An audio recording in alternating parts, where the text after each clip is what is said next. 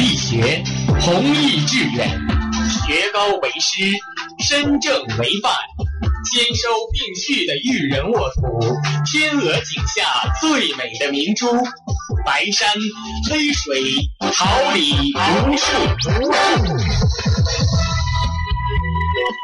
您正在收听的是哈尔滨师范大学广播电台，用声音技术生活，让声音雕刻未来。用声音记录生活，让声音雕刻未来。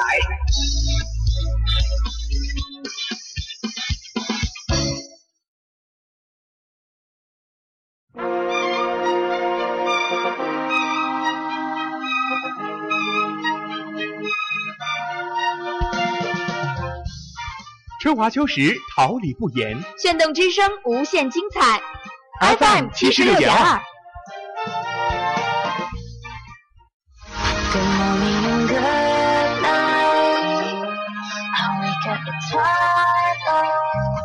让电波在空中回响，让声音重塑梦想。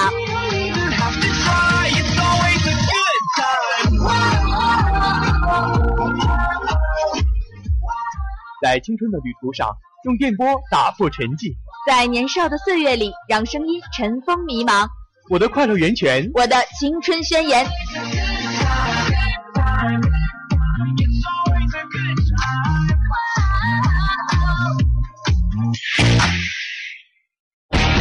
哈尔滨师范大学广播电台，正青春，传递正能量。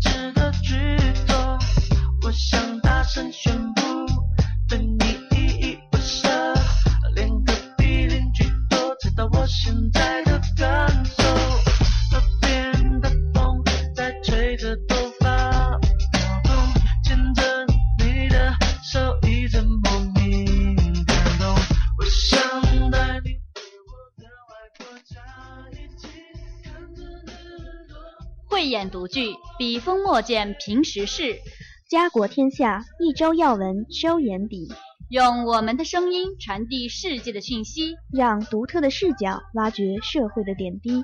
哪里有事件，哪里就有新闻，哪里有新闻，哪里就有现在读报。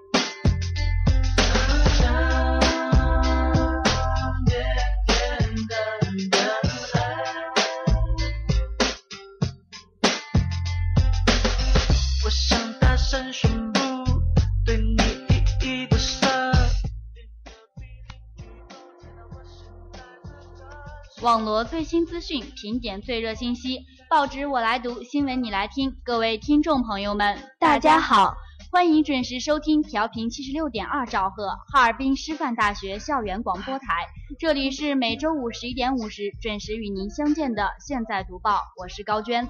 今天我们会带你关注一周热点新闻，我是 Cassie，在此代表导播赵璐、编辑张立福、监制陶硕以及技术部王旭、曲高歌、办公室刘佳、马生瑶向大家问好。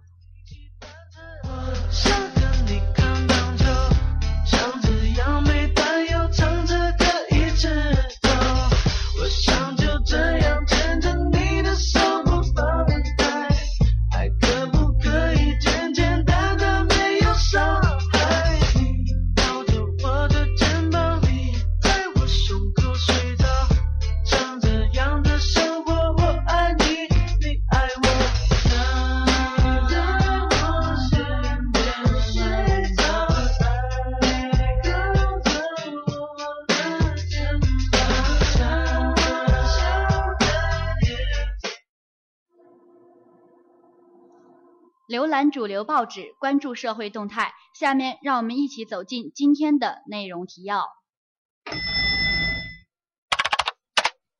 后报速读带你走进合理用药十大信息、南非总统曼德拉逝世等百态世界。新闻评点将为你解析作家住校贺岁档电影那些事儿。最后的本周关注，让我们一起聊聊新闻媒体的真假虚实。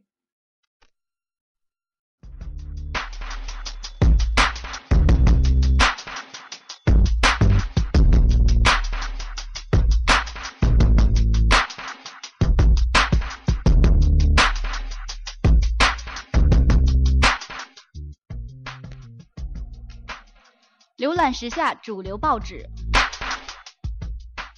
掌握社会最新动态，下面进入后报速读。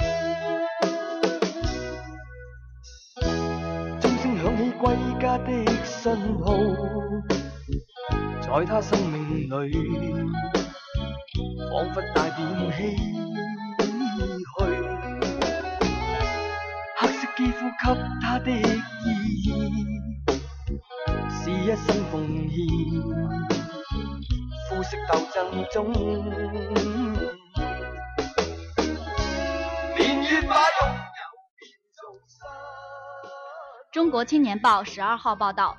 人们应该记住，即将过去的二零一三年，两场惊人的大范围的雾霾，标亮了这一年的第一个月和最后一个月。从南到北，从东到西，让人窒息的雾霾像幽灵一样停留在全国众多城市的上空。一月的雾霾笼罩国土面积达一百三十万平方公里，最近一个月的雾霾面积想必也触目惊心。一些大城市的雾霾天数已经达到了全年的百分之三十以上，有的甚至达到了一半左右。所有这些情况和数据都在警告我们。必须认真而紧迫地面对这场雾霾之战。雾霾是长期粗放的经济发展方式的后果，是环境对高污染 GDP 的报复，是一场典型的工地悲剧。GDP 狂欢中的地方政府，为求利益最大化而不愿约束排放行为的企业，不作为的环保部门，事不关己的个体，都是雾霾的贡献者。在对工地的掠夺榨取中，人们最初似乎都是获益者，但终有一天，人人都成了受害者。都为此付出高昂代价。在面对工业发展的消极影响和积极的进行产业结构转型的同时，也必须认识到，我们将迎来一场旷日持久、持久的蓝天保卫战。光明日报十一号报道，国家卫生计生委公布了卫生部门联合制定的合理用药十大核心信息。包括优先使用基本药物，遵循能不用就不用，能少用就不多用，能口服不积注，能积注不输液的原则。接种疫苗是预防一种传染病最有效、最经济的措施。国家免费提供一类疫苗，以及保健食品不能代替替药品等等。我国城乡居民用药行为不规范的行为普遍存在。全国居民健康素养监测数据显示，包括合理用药在内的基本医疗素养仅为百分之九点五六，能够正确阅读药品说明书的居民比例约为百分之十五，而大多数人都有自我药疗的经历，孩子生病也只是想当然的用减量了的成人药品医治，有时还是多品种联合用药。合理用药一方面可使得药到病除，并且尽可能减少药品带来的毒副作用。另一方面，尽可能减少药费支出，换取尽可能大的治疗收益；合理使用有限医疗卫生资源，减轻患者及社会的经济负担。人民日报十二号报道，当地时间二零一三年十二月五号二十点五十分，南非曼德拉在约翰内斯堡住所去世，享年九十五岁。早已被种族歧视。意识形态之争搞得形同水火，充满各种矛盾斗争的大千世界，在这个世界的不同角落，各种不同肤色、不同信仰、不同国度的人们都在沉痛悼念这位共同敬仰的人——总统曼德拉。曼德拉曾任非国大青年联盟全国书记、主席。在任职总统前，曼德拉是积极的反种族隔离人士。同时，也是非洲国民大会的武装组织“民族之矛”的领袖，在牢中服刑二十七年。一九九四年至一九九九年间任南非总统，是首位黑人总统，被尊称为“南非国父”。在其四十年的政治生涯中，获得了超过一百项奖项，其中最显著的便是一九九三年的诺贝尔和平奖。南非曾是世界上种族冲突最为激烈、最为血腥、也最为持久、最为骇人听闻的国度。在推翻种族隔离制度的斗争中，曼德拉表现出义无反顾的勇敢和将牢底坐穿的坚韧。他坚信，在每个人内心深处都有着仁慈和真诚。曼德拉的葬礼堪称世纪葬礼，全球至少八十九位政要送别曼德拉。新华每日电讯十二号报道，泰国国王秘书处九日晚发表声明，表示易普冯国王已经批准解散国会下议院，并决定于明年二月二日举行大选。泰国首相英拉什泪含含泪欲请反政府示威者解散和支持即将举行的大选。不过，他严正拒绝示威领袖的要求，不会辞职下台。自二零零六年泰国政变。时任总理他信被迫流亡海外以后，泰国便开始了你方唱罢我登场的政治闹剧。泰国反独裁民主联盟组织支持前总理他信纳西瓦的红衫军代表贫穷地区人民利益，而人民民主联盟支持者组织的黄衫军代表泰国城市富裕阶层利益，反对他信。此后政权数度更迭，而街头示威活动却从未停歇。泰国动荡的背后是经济发展不平衡带来的阶级利益冲突，他性的农村和中产阶级的城市之间的冲突，是传统权力精英和他性民粹主义路线之争。只要政府的民粹主义政策不变，权力精英一定会继续示威下去，直到有一天他们成功赶走他性的影子，或者选择妥协。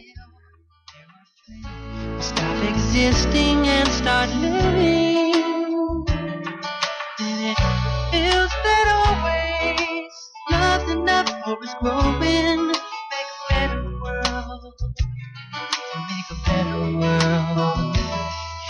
World.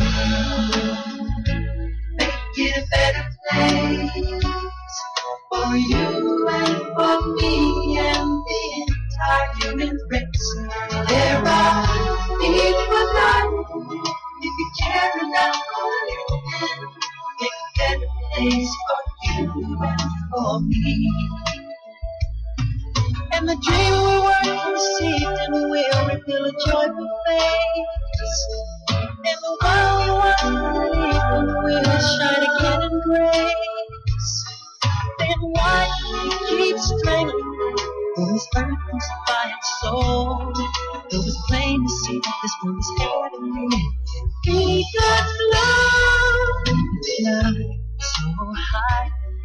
spirits never die.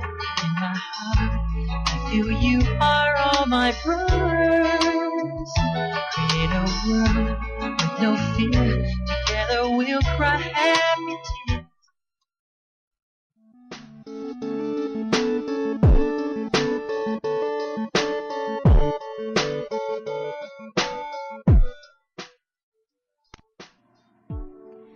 评论最具价值新闻，角度展现新闻本质。下面进入新闻评点。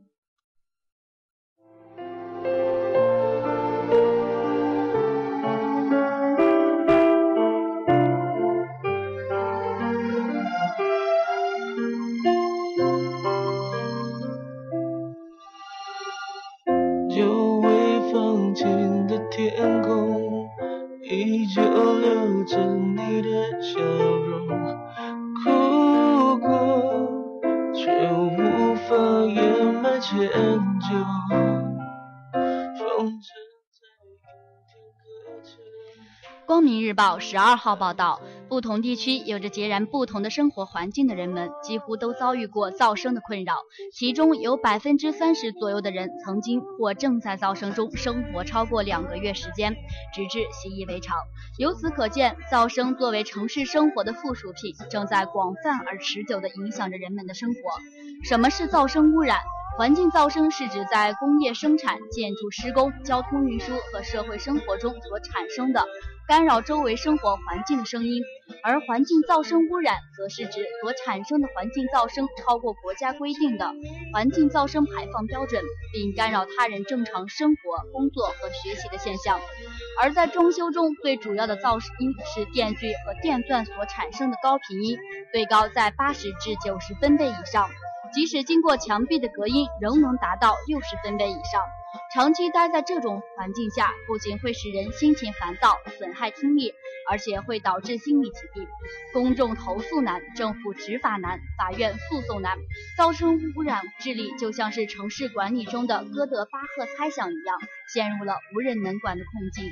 一些专家学者建议。面对噪声污染这一城市顽症，应该采取多管齐下的方法解决。其中首要的任务就是要抓紧修改现行环境噪声污染防治法。还有学者建议，在执法环节上进行必要的调整，明确部门执法权限，将执法权进行有效的配置和整合，以解决目前存在的噪声污染监管多头执法难题。同时，还要健全和完善噪声监测、管理和执法手段，提高执法人员的专业素质。各地相关噪声污染监管机构也应当及时公布及完善投诉方式，简化此类纠纷的处理程序，为公众维权提供便捷途径和法律保障。青年报十二号报道，著名作家贾平凹不久前正式成为北京师范大学国际协作中心的驻校作家，而在中心担任主任的，则是诺贝尔文学奖获得者莫言。近年来，作家进校园已经蔚然成风。国内有些名气的作家都有过住校的经历，形式也多种多样。住校作家制度正在摸索之中，学校定期引进知名作家诗人，住校几周或者数月，开展文学讲座或者作品朗诵会。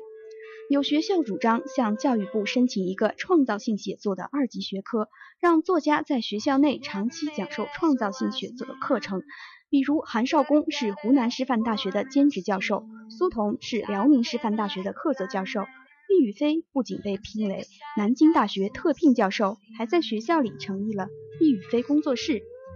随着传统文学逐渐走向边缘化，即便在年轻人扎堆的校园，文学创作也难逃功利化倾向。而住校作家的到来，正悄悄点燃了文学的火光。学校邀请中国最优秀的一批作家，同学们可以系统的阅读他们的作品，与他们面对面的交流。这对同学们的思想、学养、文学态度、思维方式都有潜移默化的熏陶。虽然社会各界对这一举动仍仍有质疑，认为这是作家提高知名度的噱头，还有人认为一年几次的讲座收效甚微。但不得不承认，现如今的大学生只会写公文、论文，汉语的表达能力越来越弱，与作家的接触俨然成为一种需要。同时，住校作家的存在会逐渐成为校园文化的一部分，甚而悄然成为学校的某种传统。这对学生或者作家本身都是很有意义的。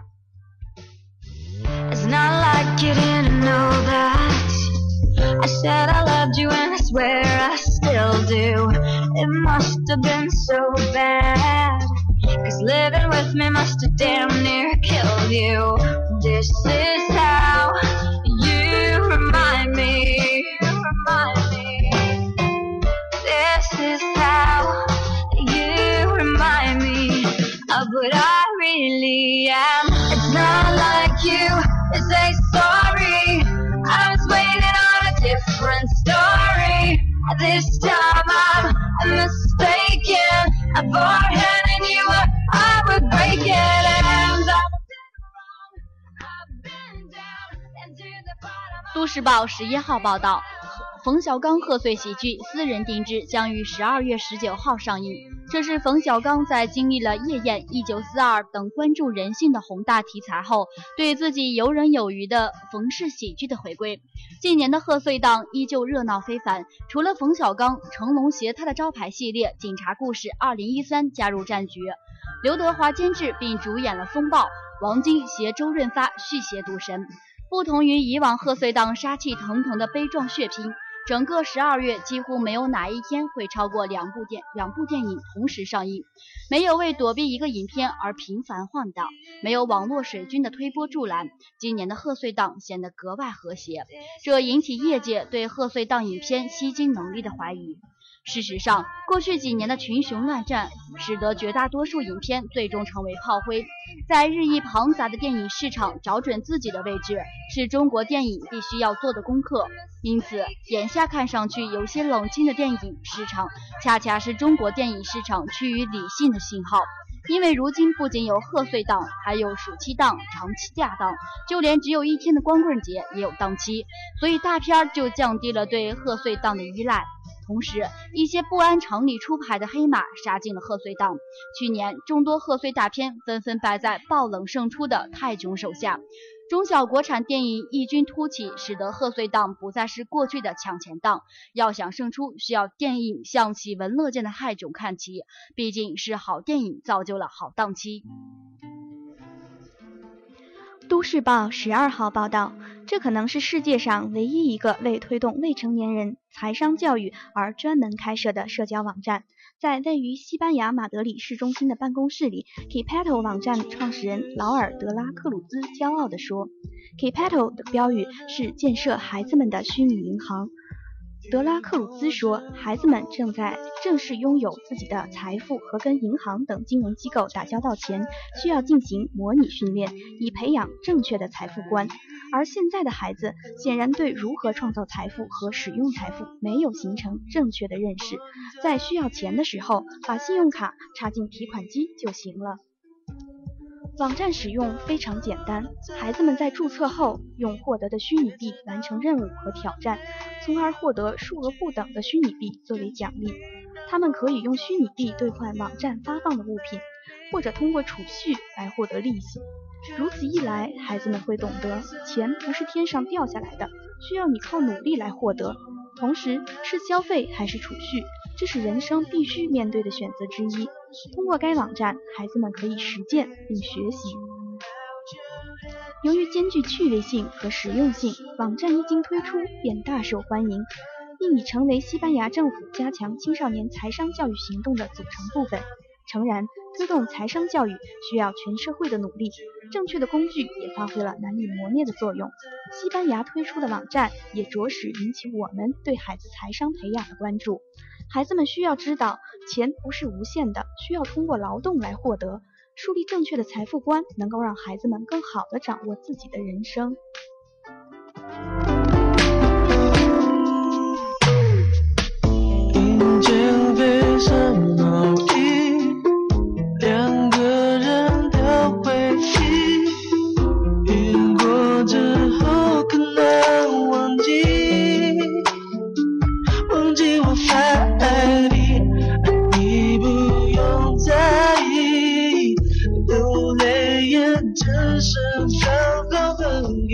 我早已经待在谷底。我真的不能再留住你，也真的不能没有顾忌。感激你让我拥有秋天的美丽，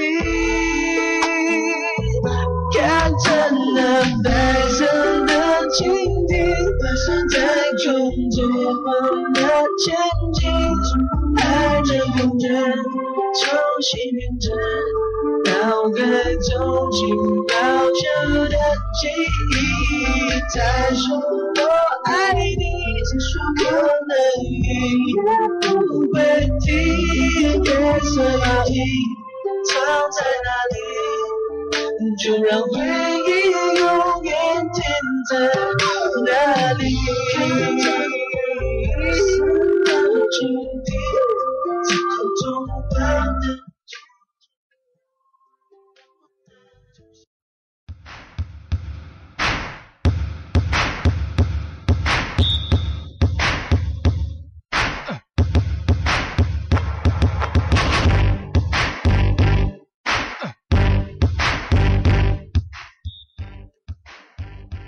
观社会，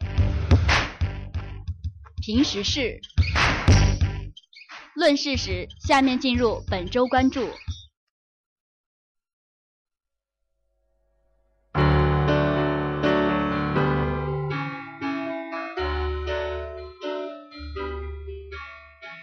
When you're alone and life is making you lonely, you can always go downtown. When you've got worries, all the noise and the hurry seems to help, I know. 最近，老外扶起中国大妈被讹的新闻炒得如火如荼。起初，舆论呈现出民众对中国大妈恨铁不成钢的心理态度，甚至还有恶意言语、人身攻击。只存在错误的视频一经曝光，网民的矛头立刻转向老外和愤青们。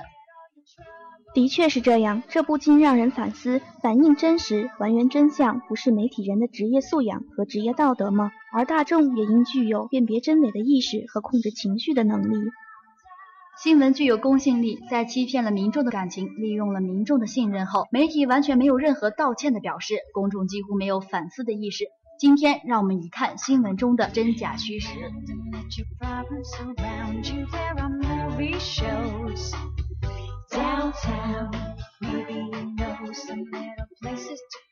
最近一则火热的新闻再次吸引了大众的目光。这则新闻的题目是这样的：外国小伙扶摔倒女子遭讹诈。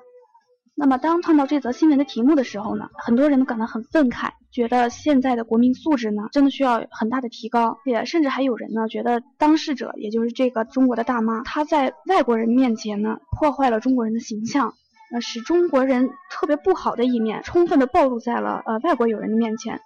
这不利于中国在国际上的形象。而我和很多人一样，在看到这则新闻的时候，把这个大妈呢也和前一段时间我看到的两则新闻呢联系到了一起。那两则新闻是这样的：有两个好心的司机帮助了路边摔倒的大妈，嗯，到头来呢却反倒遭到了讹诈。呃，一位是南京的司机，一位是天津的司机。那位南京的司机呢，由于有车上的视频而洗清了自己的冤屈。这位天津的司机到了最后被法院判处要赔偿大妈十万元的治疗费。啊，那么呃，在那两起事件中呢，南京的司机由于车上有摄像头，嗯，然后录制了视频，证明了自己的清白，啊、那么可见他是比较幸运的。后来随着这件事情的发展呢，在这个事件中的大妈也和南京的呃那位司机一样，也是非常的幸运，因为有视频证明了这个外籍男子其实他是无照驾驶摩托车，而把这位大妈撞倒在地的。其实事情的真相是这样的：二零一三年十二月二号的十时三十三分的时候呢，一辆载有两人的摩托车在经过事发路口的时候，在人行横道上撞上了一名身穿黑色大衣的女子。啊，然后经过北京警方的三号晚上证实呢，一位中年女子经过人行横道时被一位外籍的男子驾驶摩托车撞倒，在现场处理的过程中呢，倒地女子称自己身体不适，民警立即拨打幺二零急救电话将其送往附近的医院。经过医院检查呢，该中年女子伤情轻微，双方在医院呢自行协商解决了赔偿的事宜。然后经过警方的现场调查呢，并调取了监控录像，而这个录像呢，就是这个案件的一个很有力的一个证据呢，它就证明了这名外籍男子是无证驾驶，驾驶的摩托车呢没有牌照，在人行横道内呢将中年女子撞倒。警方于当日呢依法暂扣了肇事的摩托车，并将对外籍男子的交通违法行为依法处罚。所以说这个事情一出呢，网友先是一边倒的指责中年女子碰瓷儿，后来呢又一百八十度的大转弯，翻个网络版的窦娥冤。我觉得这又说明了一些什么呢？在网络高度发达的当下，媒体和公众应该如何面对不时即事的舆论热点呢？我这个就需要从媒体和公众这两个方面的责任来说。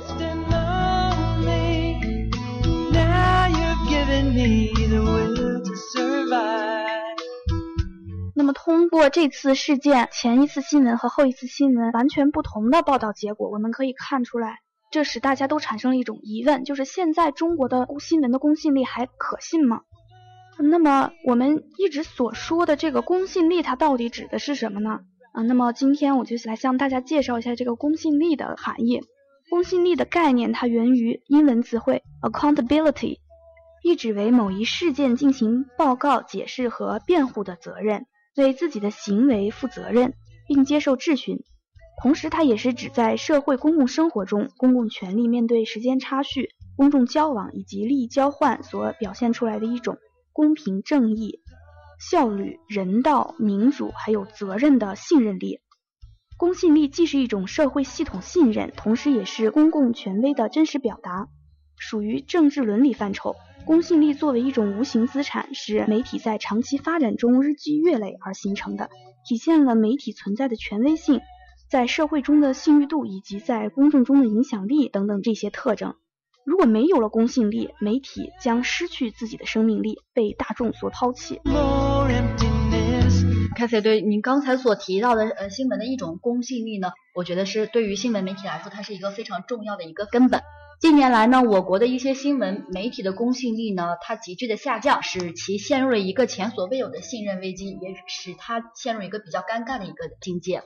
这里有一个数据呢，是对于中国媒体公信力的一个调查数据。二零零九年呢，对一百二十九名中国人的访谈显示，半信半疑的呢高达了百分之四十七点三，基本相信和完全相信的呢只占了百分之三十四点九。而在国际上呢，对于二零零八年来说，呃，三幺四拉萨骚乱方媒体的立场呢暴露无遗。当时德国之声的一位读者说：“现在无论中国说什么，这里没有一个人会相信。”呃，这个呢就表明了我国新闻媒体不管在国内还是在国际上，它的公信力呢都出现了一个相对比较严重的一个危机。这个呢也就表明了，呃，我国新闻媒体的公信力呢，不管在国内还是在国际上呢，它的一种公信力呢都出现了一定程度上的危机。我觉得这个呢，与中国现在一些媒体的捕风捉影，还有断章取义的做法非常紧密的联系。呃，有一些媒体为了博得公众的眼球，或者是为了提升自己的知名度呢，他们就会报道一些虚假的，甚至是捏造一些事实来报道，而为了达到他们不可告人的一种目的。我觉得这个对于我国现在的媒体公信力来说是一个很大的威胁。现在呢，确实存在一些媒体，他们对自己所报道的新闻有一种不负责任的态度。他们有些人呢，呃，会因为自己的一些利益，就像你所说的，他有很多媒体会为了自己的利益而不择手段啊。还有一个原因呢，就是很多记者他们收受了贿赂，他们为了自己的一些不正当的利益，不去遵守职业道德。就像前一段时间我听到的，有一个新华社的记者，他因为自己收受了贿赂，然后去报道了假新闻，误导消费者消费。那么这样一种不遵守职业道德的现象呢，也严重的损害了我国的新闻媒体的公信力。嗯，但是呢，也不能说是一棒子打死所有的记者。在这个事件中呢，这个报道的记者呢，还是值得我们欣慰的，因为他在他的微博中，对于李阿姨，还是各位网友，以及在这次事件中所受到伤害的所有朋友呢，对于这些人，他发表了一条微博，表达了自己的歉意。我觉得我们还是要对记者抱有一定的信心。是的，但是这个事件呢，虽然说新闻媒体呢有很大的责任，但是我们公众呢自己也应该反思自己存在的问题。此前国内频频出现的路人搀扶老人遭讹的事件，的确令国人义愤。可对待此类事件，不可偏执的守着刻板的形象进行消极的假设。更不能未经核实或未等真相大白而不负责任的抒发道德义愤。那么我们都知道，维护正义的本能无可厚非，可正义也少不了理性与思考。如果不加思索的人云亦云、盲目的跟风，有的时候只是抒发了一种自己的不满，而甚至呢，有的时候会被某些人利用，获取自己不正当的利益。对，就像你刚才说的，呃，现在呢，都会有一些人云亦云的一种做法。所以说，在这些事件中呢，他们就是感觉到他们就是失去了一种思考能力，不能够很辩证的去看待这样的一个问题。所以，我觉得这一方面作为公众的我们呢，也是需要加强的。呃，但是作为媒体来说呢，提高它的一种公信力，我觉得就是提高它的一种生命力。所以呢，他们就应该想办法去提升自己的一种公信力，让更多的老百姓呢去相信他们所报道的新闻的真实性。我觉得对于媒体来说呢，就应该加强自身的一种履职能力建设呢。我觉得这是一种提升媒体公信力的一种内在需求。俗话都说巧妇难为无米之炊，也就恰好的说明了公信力和履职能力建设的一种关系。试想，一个连履职能力都已经逼近淘汰的媒体，又拿什么来谈公信力的建设呢？媒体的履职能力建设主要是，呃，我觉得可以从以下几方面来努力。首先，从媒体的管理制度来说。呃，媒体需要有一个明确的报道的理念，以公众的利益为为旨旨。而且为了更好的激励和评价新闻工作者呢，媒体管理层要做到赏罚分明，建立一套合理的激励和评级的一种机制。对于工作散漫无责任心，及时给予批评甚至是辞退。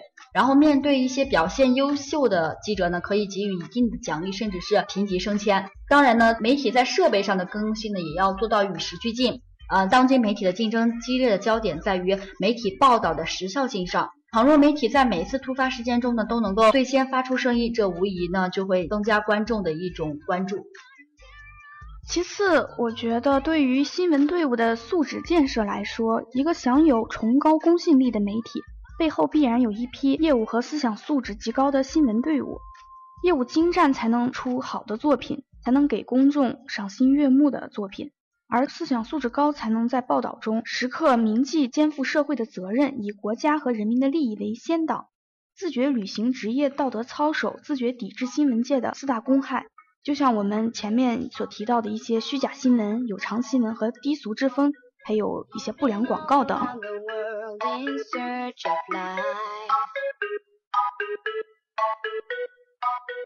啊，最后呢，我觉得对于新闻媒体来说，它的报道内容的质量建设呢，我觉得最重要的就是要恪守一种真实和客观的原则。有些媒体出于生存竞争呃考虑呢，只为追求稿件吸引眼球，忽视了新闻的真实性，长此以往呢，就会失去读者的信任。比如最近爆出的一篇题为。北上广落榜中国最富二十大城市的报道，经过中国经济网记者的调查发现呢，该新闻存在许多失实之处，稿件错引了二零一零年的数据，而且进行简单的拼凑，结果闹了一场标题党的乌龙。像这样弄虚作假的报道，还有什么公信力可言？呃，另外呢，我觉得媒体报道呢，还需要本着一个客观公正，不能人云亦云，甚至为了片面的追求歧义，哗众取宠。媒体是有很多需要改进的地方，那么从我们公众自身来讲，也应该提高自己的素质。我们公众呢，以后在面对新闻的时候，不应该再去人云亦云、盲目跟风，而应该在看到一则新闻消息的时候呢，要自己进行思考，通过自己的理性了解这个事情的全貌，从多个角度辩证的分析和看待这个问题，而不应该张冠李戴，把两个完全不一样的事件生硬的联系在一起。同时呢，我们以后看待新闻的时候，也应该更加公正、更加客观。对，对于这样的一些报道呢，我觉得公众都应该给出一个客观公正的一个评价。然后啊，没有责任媒体的公信力呢，就很难去打造出来。尤其是作为主流媒体，责任造就公信力。主流媒体作为党和人民的喉舌呢，承担着正确引导舆论的社会责任。而这种责任感呢，就是媒体的公信力之源。而公信力呢，就是主流媒体的核心竞争力，是媒体不可缺失的灵魂。所以在以后的一些新闻的报道上呢，我觉得媒体就应该提高它的公信力，而公众呢，也需要本着一个客观公正的态度去看待这样的新闻。我觉得我国的新闻媒体的公信力将会登上一个更好的台阶，在国内和国际上都会有一个不错的地位。I love you.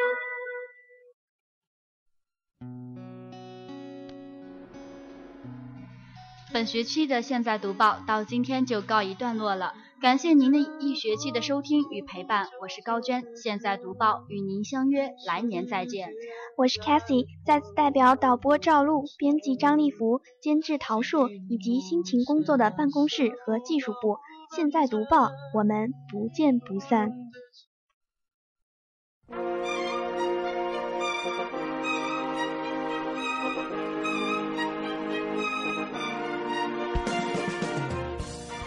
春华秋实，桃李不言。炫动之声，无限精彩。FM 七十六点二。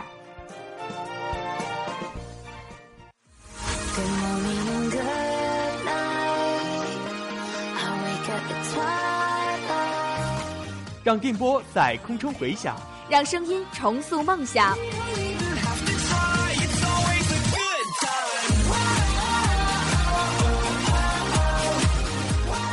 在青春的旅途上用电波打破沉寂。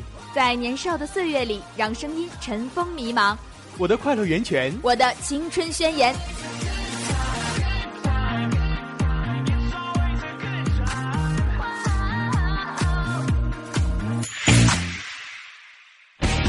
哈尔滨师范大学广播电台。正青春传递正能量。